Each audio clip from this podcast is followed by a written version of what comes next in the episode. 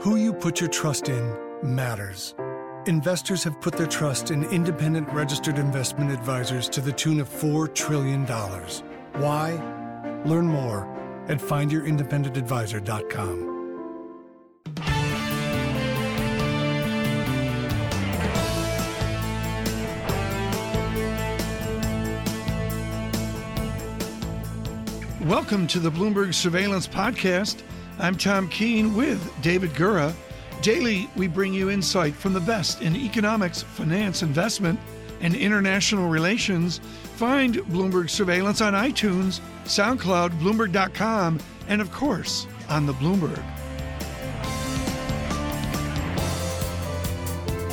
Good morning, David Gura with Tom Keene on Bloomberg Surveillance from Bloomberg Radio. It's Friday, finally Friday, Veterans Day, the 11th of November, the day after Mr. Trump went to Washington, a meeting between the president and the president elect, a meeting that was scheduled to last 10 minutes, went on for 90. And the Dow hit records as Donald Trump made his way down Pennsylvania Avenue, up Capitol Hill, where lunch was served. Donald Trump and the next vice president broke bread with Paul Ryan from the House Speaker's balcony. They surveyed the city and then they hammered out plans with Majority Leader Mitch McConnell. And all the while, the president elect's transition team worked to allay uncertainty. New reports of who's being considered for Treasury Secretary. David Malpass reportedly heading up the search for the economic team. Tom Barrack reportedly handling plans for the next inauguration.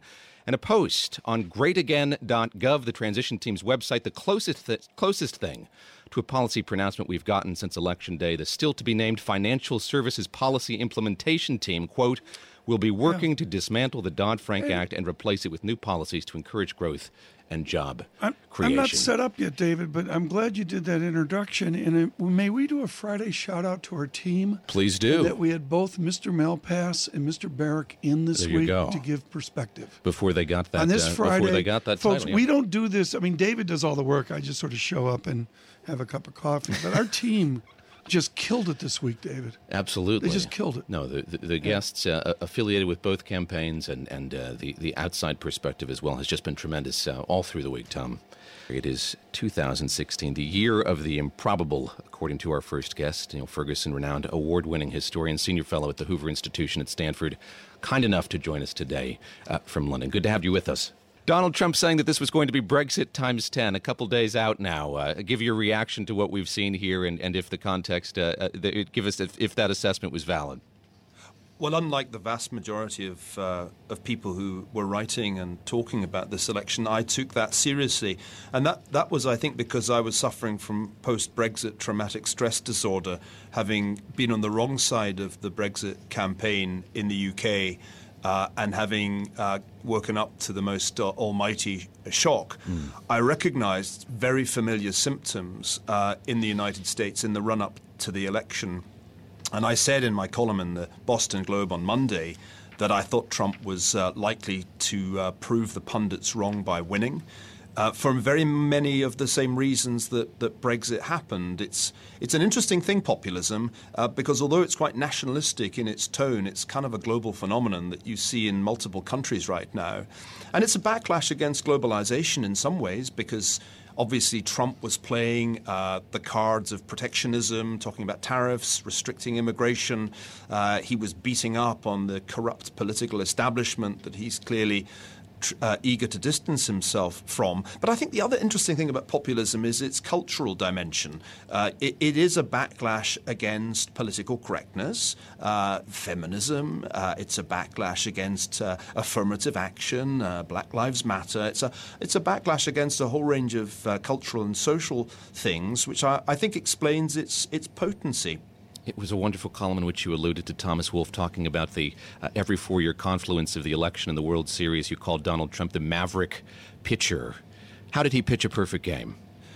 Yeah, I loved that passage when I came across it. I'm a Thomas Wolfe enthusiast, and I remembered this passage where he says there's something about the way Americans watch the World Series and watch the, the uh, presidential election that's similar. They kind of love getting into uh, the contest, uh, but at the end of it, they kind of uh, peacefully leave, as it were, the stadium. And I think uh, on the whole, that is how Americans are reacting uh, to Trump's victory, just as they reacted to the Chicago Cubs victory. It's only a tiny minority of people who are engaging in these ludicrous uh, uh, protests. So I, th- I, think the analogy is a good one because what Trump did, uh, apart from sticking at it, remember the stamina was the thing that gave the Cubs the World Series. They just hung on in there to the very last inning. They never gave up. And Trump never gave up. I, I was impressed by his stamina. He always seemed relaxed on the stump. Uh, he never really lost his, uh, his self confidence uh, in, uh, on the campaign trail. The only times I thought he really was losing it were in the three debates with Hillary Clinton. And I prematurely wrote him off after debate mm. three, and then realized that actually to people in, uh, in middle America, these debates had, had counted for almost nothing because they were much more interested in, you guessed it, the World Series. And Niall Ferguson with us and Willem Buiter to uh, come on here in a moment. Professor Ferguson, I, I do want to move forward to the forming of a cabinet. We talked of this earlier. Your wonderful one volume on Dr. Kissinger, where he was he was known and he was a celebrity, but it was unimaginable that a Rockefeller Republican or advisor, I should say, would join the gentleman from Whittier, California. Help me here with cabinet formation for Mr. Trump and the lessons you learned in researching Henry Kissinger. Well, I think one lesson, certainly from 1968, is that you don't get a job in the administration just because you were a faithful servant on the campaign trail. And many people are, I think, making the uh, erroneous assumption that Donald Trump is simply going to hand out the big jobs to the people who were with him through thick and thin. I'm not sure that's necessarily the case. And indeed, I think it would be a mistake because he has the opportunity to do what Richard Nixon did in 68, which is to reach out to his opponents. Kissinger had repeatedly criticized uh, Nixon. He was a, a, Rockefeller loyalist. He'd been uh, on Rockefeller's side through three unsuccessful bids for the Republican nomination. Uh, and he was astonished when Nixon offered him the job of national security advisor. In fact, he was so surprised he didn't realize he'd been offered the job. He went to Rockefeller and said, What should I do? And Rockefeller said, Are you crazy? It's the President of the United States uh, who's, or the President elect of the United States who's just offered you this job. You have to serve. And I think Trump should play that card in order to make sure that he is the strongest possible team on national security and on economic policy. Those are the things by which he is going to be judged. And I think if he relies only on Rudy Giuliani, Chris Christie, Newt Gingrich, and so forth, then I don't think the team, with all due respect to those gentlemen, will be strong enough. Remember, it's a huge challenge if you're a political outsider who's antagonized large sections of uh, the Republican Party to staff an administration. Uh, Trump's biggest challenge right now will be persuading people that he is going to be a respectable president, uh, somebody that they will be proud to have worked for. I think he's going to be able to do it, but he should take full opportunity uh, of this chance mm. to reach out to people who criticized him. And I've seen him do that. I've actually been very struck by his magnanimous tone, uh, the, the, almost humble way in which he uh, interacted with President Obama. Uh, I, I'm, I'm relatively optimistic that the administration that emerges uh, in the coming days will be a lot more mainstream uh, than the critics uh, of the Trump campaign were predicting. There was this ne- Never Trump letter. There were letters from, uh, from academicians and, and, foreign policy experts. Indeed, you signed it as well. How, how, how never is never here? When you talk to, to folks who've signed that letter, you talk about bringing opponents on, on board here, uh, one, one-time opponents on board here. Are they willing to bend? Are they willing to, to backtrack on that? Would they be willing to serve uh, in a Donald Trump administration? Well, I can't speak uh, for other signatories of, of that letter. Um, I do recollect a, a, recent conversation I had uh, with some – eminent uh, military men. And uh, they were men who had uh, distanced themselves, or at least declined to be involved in the Trump campaign. Uh, but their view was that uh, if called upon to serve by a president elect Trump, that was a different thing.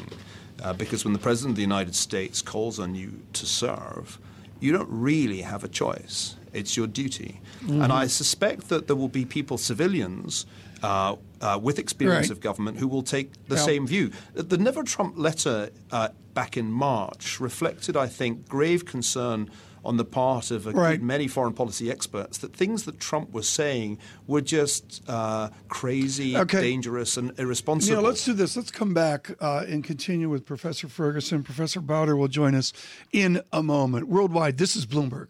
David Gura Tom Keene with us, Niall Ferguson, and uh, we, we just can continue on here after a most historic week. But, Niall, I really think for our audience worldwide, we need to drive forward to the winter and the spring of Europe. We have seen Brexit.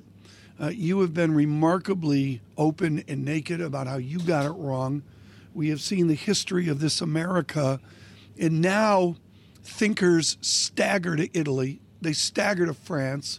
I don't know where else they stagger. I can't keep up with sure, it. yeah. The Netherlands, thank you. Germany, don't forget Germany. Help us here, Niall. Is is Fareed Zakaria beautifully put in Foreign Affairs with a cultural revolution of our populism? Well, I'm not sure Cultural Revolution's quite the right analogy. That was uh, Mao's attempt to turn China's society upside down by unleashing the youth uh, against uh, uh, the establishment. Uh, this is something different because, of course, young voters uh, were decisively defeated in both Brexit and the US election. Uh, you know, the, the, the trouble about most of the instant uh, after uh, game analysis is that it, it misses key points. By emphasizing, for example, the role of, uh, of race in the election, a lot of commentators are missing the importance of class. They're also missing the importance of age. The thing that didn't matter too much, by the way, was gender. It didn't really matter that Hillary Clinton was a woman because, in fact, she didn't win a majority of, of white female votes, but age mattered. In Europe, uh, you have similar phenomena where older voters, uh, more uh, working class voters, uh, male voters are looking at the world of globalization and multiculturalism and saying, enough already. Uh, they have had enough of large scale migration. They have had enough of free trade. They have had enough of very free capital flows. So, on economics, they are ready for a backlash against globalization.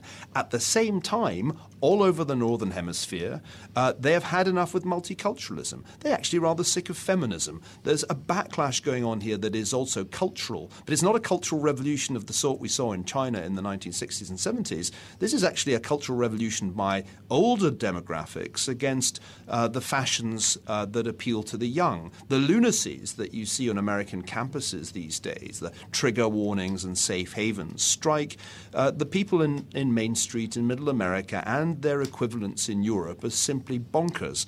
And I think that's a very important part of what's going on in the populist wave we're seeing. It's a, it's a populist tide, and in each country you have a, a, a different wave. Notice I said northern hemisphere, uh, didn't I? That's because populism is a spent force in the southern hemisphere, especially in Latin America, where it's been tried and found not to work.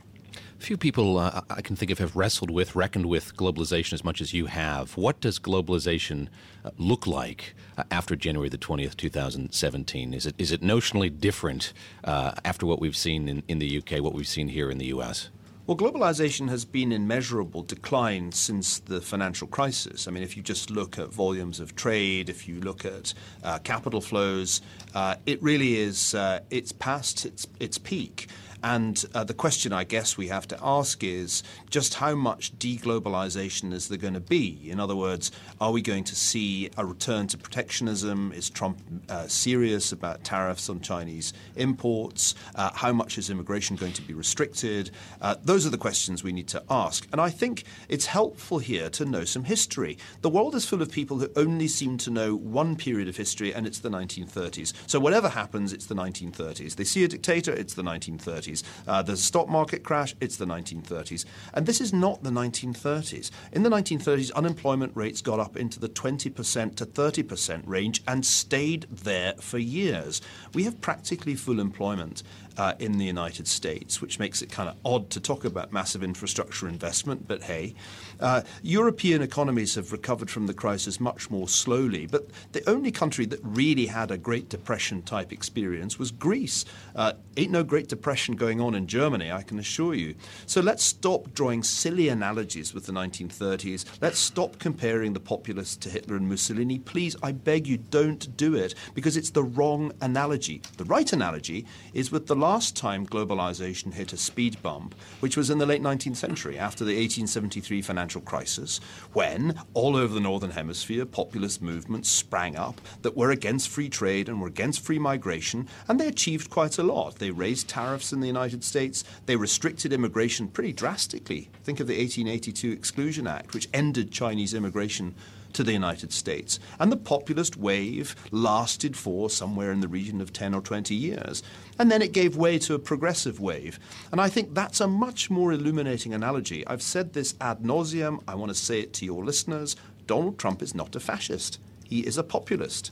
Fascists invade countries, they do war. Mm. Populists do trade well, wars. They build walls. We, That's we are, what they do. We are out of time. Niall Ferguson, thank you so much. Most generous of you this morning to be with us from our London studios. David Gura Tom Keene. A Friday to regroup and get to the weekend into Monday morning. Stay with us worldwide. This is Bloomberg.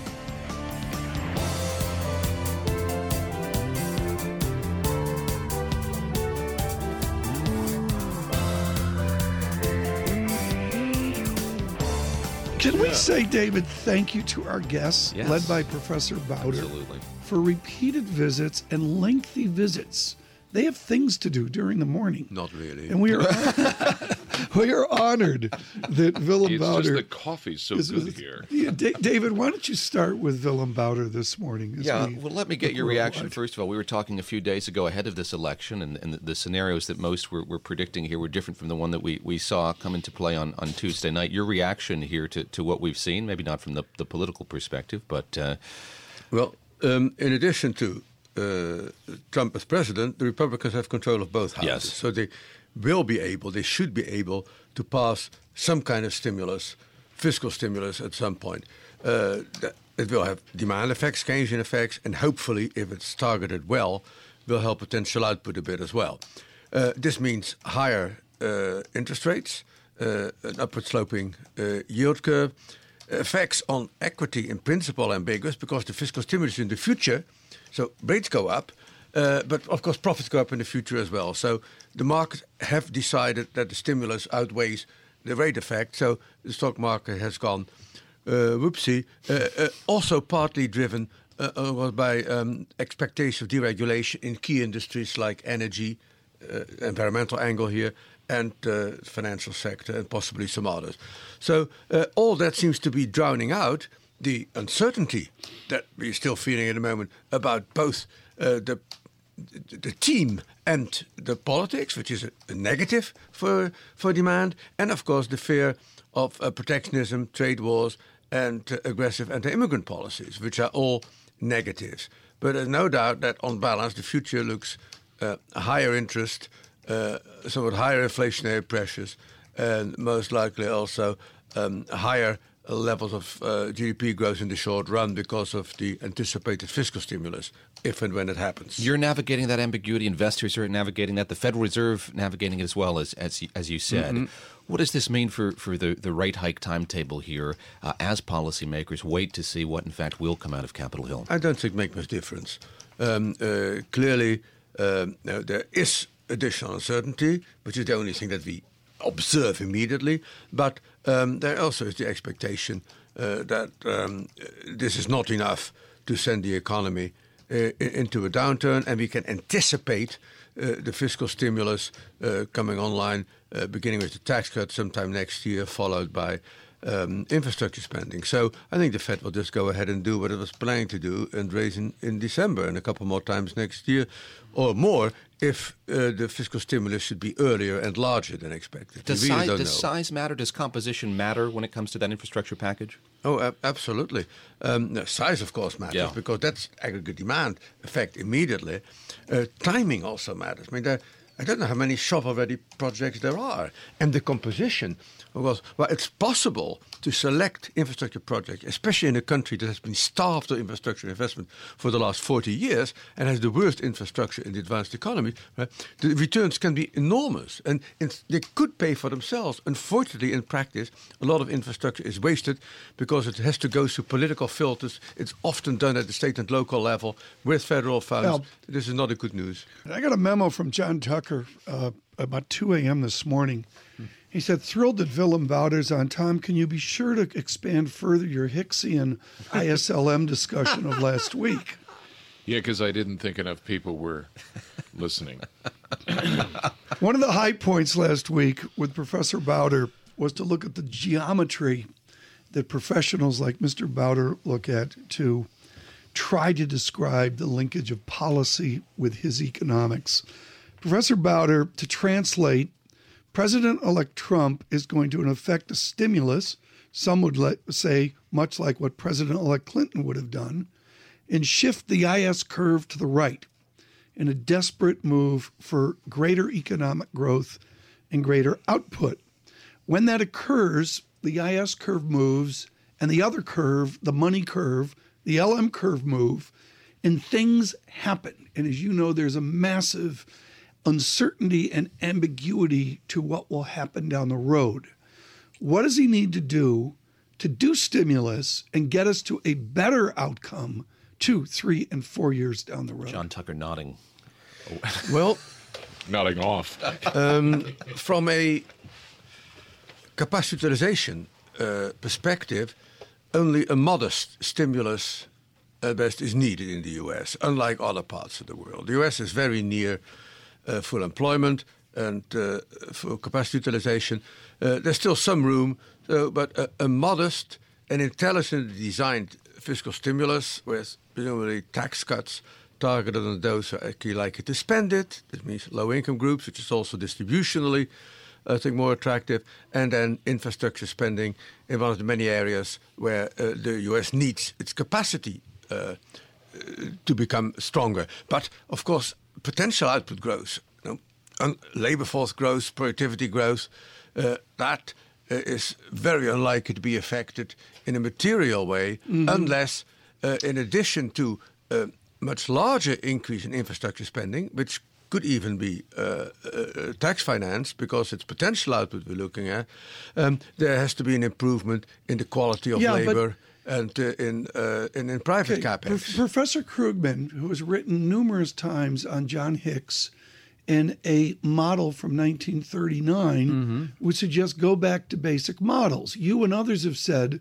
the world's changed. If the world has changed for President elect Trump, how does he take Washington policy and make for a better America when, as you mentioned, productivity is not there? Um, really, demand management is not the primary concern for the US economy. Right? Yes, we can do a bit of a fiscal stimulus. Monetary policy is basically out right, of oomph, a bit. But um, uh, from a demand uh, perspective, from a supply perspective, we need a lot of infrastructure spending. We need intelligent tax restructuring. We need intelligent design deregulation, and we need an open immigration policy that brings uh, the um, uh, the talent that America cannot produce uh, in time domestically available. And we need, of course, great emphasis on education, if, vocational training. These are all okay, supply side measures. They take time and they don't come out of. Uh, uh, you know, across the board is tax the cuts. price of this, and folks, there's been a lot of great research on this recently, and Ambrose Evans Pritchard, as usual, summed it up beautifully yesterday in the Telegraph the outcome of this has to be strong dollar, right? When yes. you talk to Steve Englander, I'm sorry, it's dollar up. Is it dollar up big, which diminishes the advantages the Republicans could give us?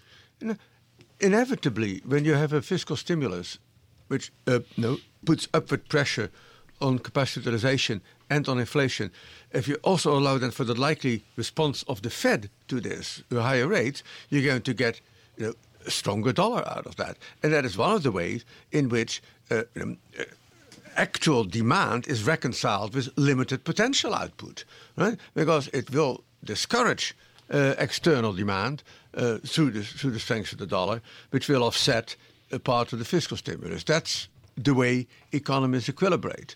Um, if there was massive unemployment in the US, a very low capacity utilization, then you could have a serious stimulus uh, without um, necessarily any, any crowding out because the Fed would not respond and uh, an effect on long term rates would also be more modest on the exchange rate. But we're not there. The US is not an economy that suffers from a big Keynesian problem at the moment, it suffers from a lousy supply side. When you think about and forecast what effect a, a stimulus package like this might have, how do you weigh what Donald Trump has said about trade, what he might do with regard to trade, uh, the the risk here of uh, trade wars with Mexico and, and, and, China, how that might affect the, the economy overall. In other words, that could certainly dampen the effects of the, the stimulus. Well, the, if the actual uh, statements that he has made during the campaign 45% punitive tariffs on China, 25 on Mexico, other um, you know, attempts to aggressively bring uh, um, jobs back to the uh, to the U.S. That would be a huge U.S. negative were to materialize in terms of activity, because there would be foreign retaliation, and it um, ha could have a review of the 30s. I don't think this is going to happen. I think this was uh, no, a part of the uh, electoral rhetoric, which bears very little relation to what actually will happen. But also, both the Canadians and the Mexicans have already said, yes, we're happy to talk. And this is just the opening of uh, what will be long term trade and foreign direct investment, no, NAFTA type negotiations uh, that will uh, no, could last years, uh, but that, and that will result in some more protectionism, but very modest. Same for China. I don't think that either China or the US are really interested in having a major uh, trade ding dong. They are the two largest nations in the world. Uh, the, the, two largest trading nations in the world, so they have a lot to lose. For a long time, many months now, we've had conversations about the role of, of central banks. Now you have a Republican Congress, Republican House, Republican Senate that has not been shy about saying they intend to rein in the powers of the, the Federal Reserve, tie inflation, uh, to, uh, sorry, tie interest rate hikes to, to the Taylor rule, et cetera when you look at the, the role of the, Fed, the Fed here under a, a Trump presidency, uh, how constricted do you think it'll be by Congress? Uh, it really depends on whether con- Congress legislates. Yeah. Uh, now, the kind of uh, uh, insanities that they were proposing, like um, you know, the constrain the Fed to follow a numerical Taylor rule of some kind or whatever other rule. Now, um, you know, I think operational independence for monetary policy narrowly defined interest rates, uh, balance sheet expansion. Um, uh, no, that uh, has to remain there. If that goes, right. then we'd be really in trouble. And uh, I, think it would be hugely right. market negative. And now we digress. Chair Yellen, I would guess Professor Buiter will serve a term. And of course, the parlor game of who would be another Fed chairman has come up. And of course, a name of public service esteemed is John B. Taylor of Stanford. he would bring in a regime of a more rules and stringent based approach. Give us an update on rules versus discretion right now. Chairman Greenspan the other day made it clear he still stands with discretion. Can President elect Trump shift us towards a rules based New Zealand like Federal Reserve? the New Zealand Federal Reserve is not rules based in any mechanical sense. Uh, rules and discretion are not alternatives. You cannot have a complete rule that allows for all contingencies. It tells you how you should respond with your instruments, interest rates, QE, QQE, to all foreseeable circumstances. So there always has to be discretion in the sense that things will occur that were not allowed for unexpected events, and you still have to act. So, uh, what you all you can do is try to give the most guidance, information about your objectives, and those are clear from um, uh, the Federal Reserve Act and from the, the, quantitative implementation of that, the 2% inflation target, and how you view uh, the transmission mechanism as a policymaker. Well, and then the markets can sit back and figure out how you like okay. to act. I just asked that question because I wanted to get you fired up as you go out into the cold of New York. Willem Buiter, thank you so much, uh, not only for today, Professor, but uh, for joining us uh, over the recent weeks. It's just extraordinary to have you in here, and of course, in this historical moment. I believe we got through that without talking about the Netherlands. We did. Or the United Kingdom. That was rude of us. uh-huh. Willem Buiter is a chief economist uh, with Citigroup. Who you put your trust in matters. Investors have put their trust in independent registered investment advisors to the tune of $4 trillion. Why? They see their role as to serve, not sell. That's why Charles Schwab is committed to the success of over 7,000 independent financial advisors who passionately dedicate themselves to helping people achieve their financial goals. Learn more at findyourindependentadvisor.com.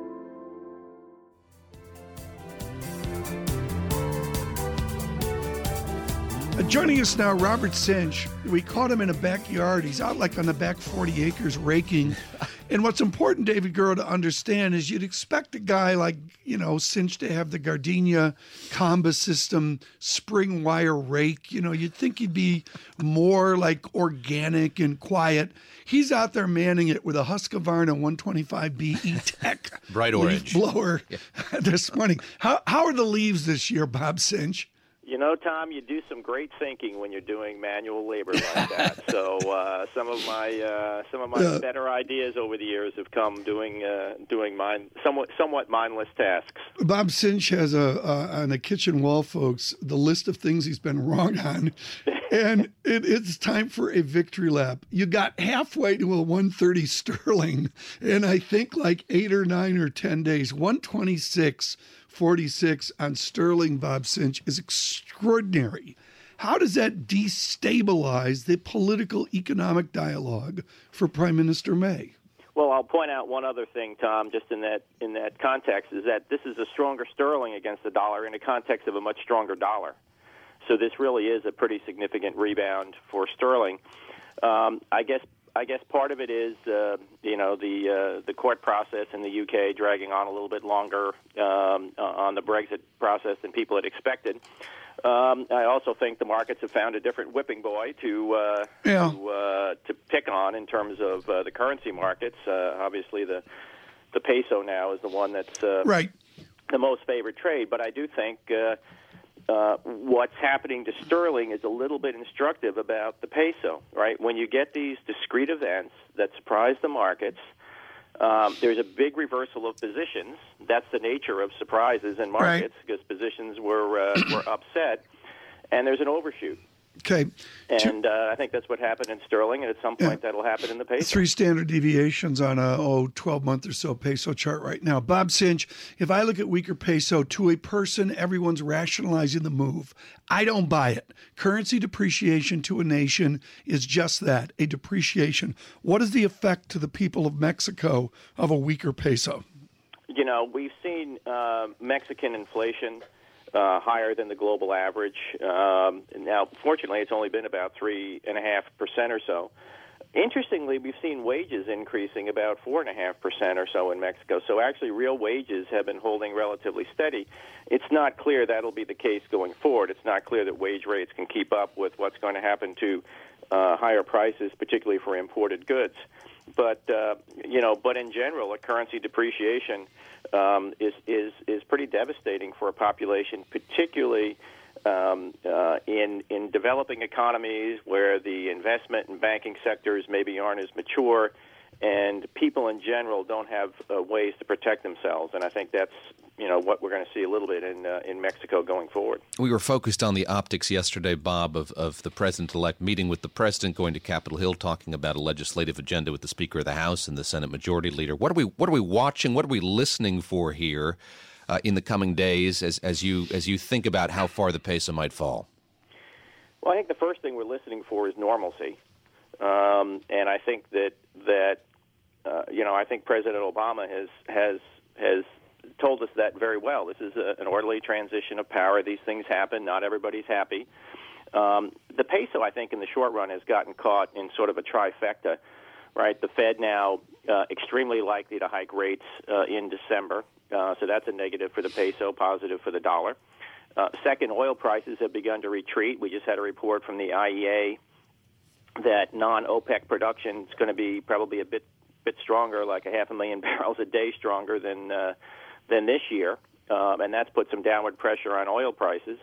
Uh, and third, all the uncertainties surrounding uh, what the trade relationship will be between Mexico and uh, and the U.S. So, in a sense, sort of the fundamental backdrop for Mexico is is even more serious than it is for uh, than it was for the UK. And I think we would have seen downward pressure on the peso here because of oil prices and higher U.S. rates. Um, even if uh, even if the election outcome had been different, probably not as serious, uh, not record lows, uh, but certainly uh, the, the fundamentals are not there to uh, for anyone to step in and say, "Hey, these are great levels for me to buy the peso." Mm.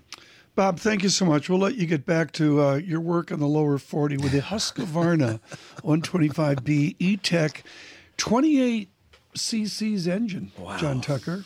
That's like it's pretty good. Uh, no, that's not going to do it. That's not going to do it. I mean, that's like for moving. That's, th- that's for rookies. Rookie stuff. Of course, folks, I'm so adept. When was the last time I picked up a garden tool, John Tucker? Nixon was president.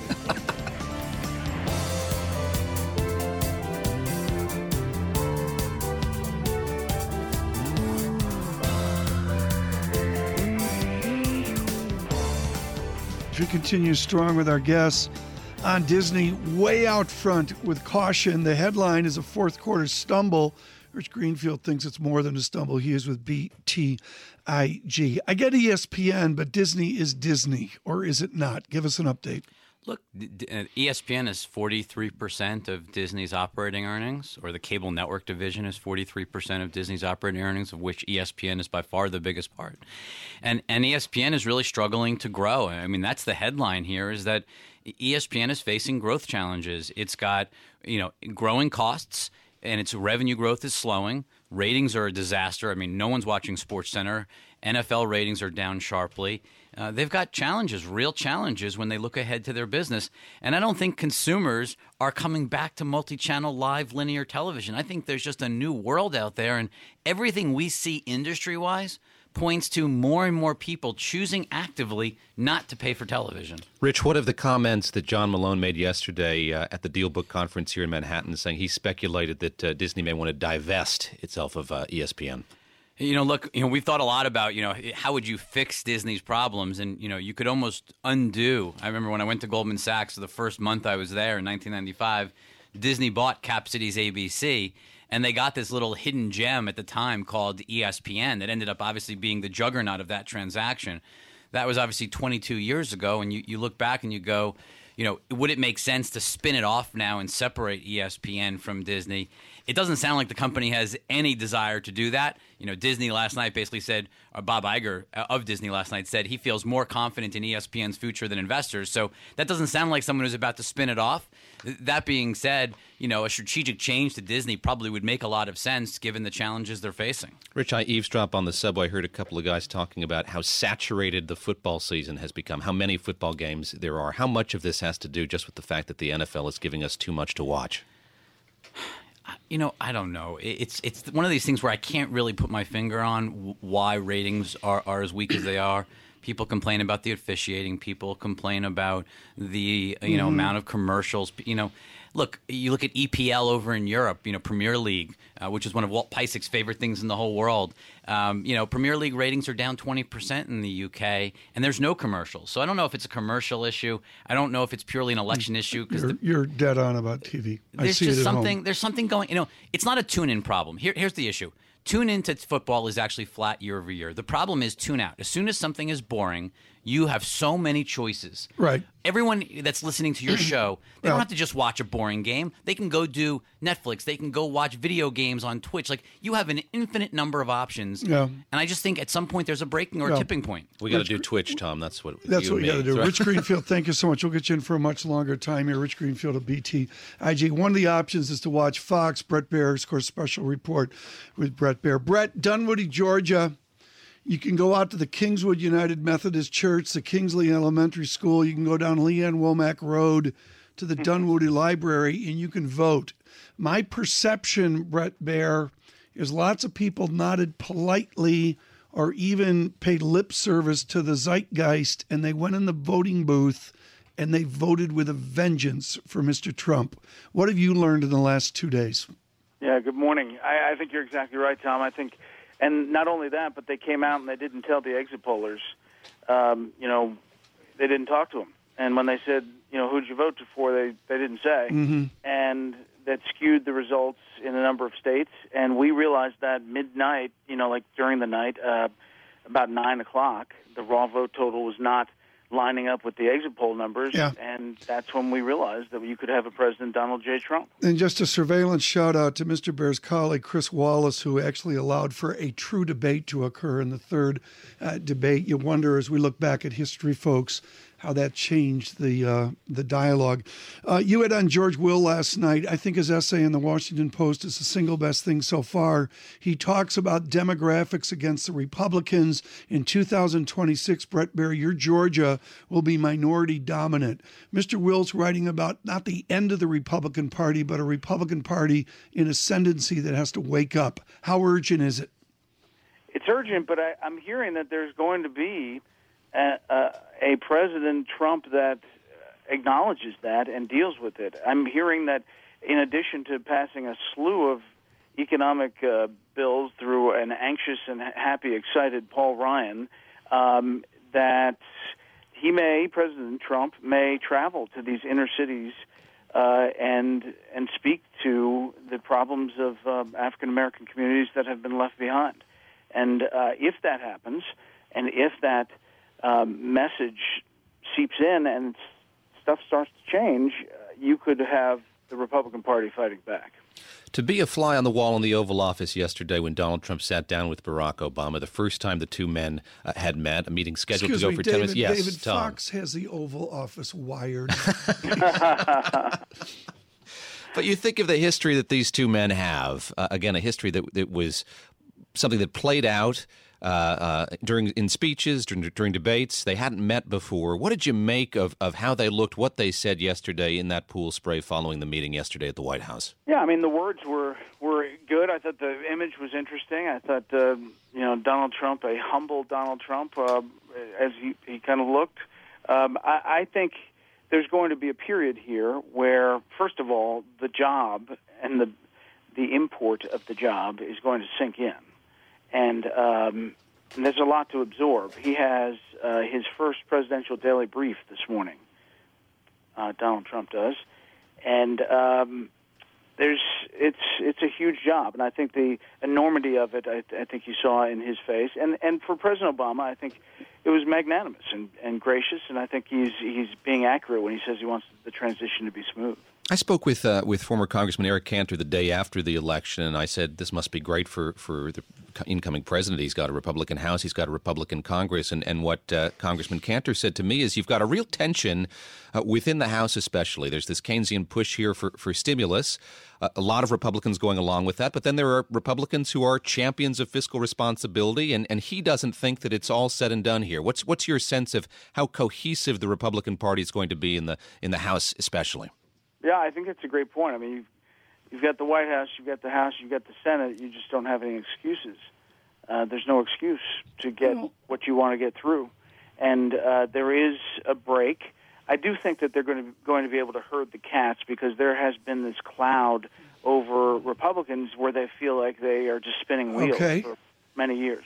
then there's going to be a cup of coffee between the gentleman from the Navy in Arizona, Mr. McCain, and President elect Trump or President Trump. Um, tell me about filibuster, Bret Baier. You're a lot more wired into filibuster dynamics than I am. Is Mr. McCain and others going to enjoy the art of filibuster? I don't think so. I think they're going to try to get to the things that they can get through first. Agreed. and then they're going to kind of deal with the other stuff. Now, remember, you have five Democrats up for red seat reelection um, in two years. They're going to be a lot more willing to work with Republicans than than before. News broke yesterday that the White House is going to push for an element of Dodd Frank to, to go through here. These are bonuses on financial service, uh, uh, caps on bonuses for financial services pr- professionals.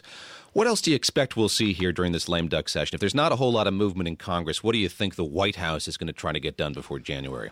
Boy, I, I can't imagine anything of of significance getting through. Um, I, I I really don't even think that uh, there's going to be much at all. You know, obviously, if it was a President Clinton, it was going to they were going to try to move Merrick Garland, but uh, none of that's moving. Bret Baier, thank you so much. Special report with Bret Baier, and of course, we have our Sunday shows. We are thrilled to bring you the work of the morning, uh, Bloomberg Radio in the afternoon, all the different Sunday uh, shows. Fox News Sunday. Thanks for, for listening to the Bloomberg, Bloomberg Surveillance Radio, Podcast. Sunday Subscribe afternoon. and listen to interviews on iTunes, SoundCloud, or whichever podcast platform you prefer. I'm out on Twitter at Tom Keene. David Gura is at David Gura. Before the podcast, you can always catch us worldwide on Bloomberg Radio.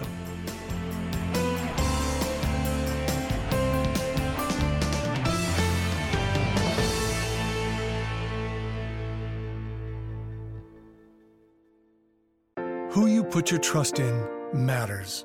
Investors have put their trust in independent registered investment advisors to the tune of $4 trillion. Why? Learn more at findyourindependentadvisor.com.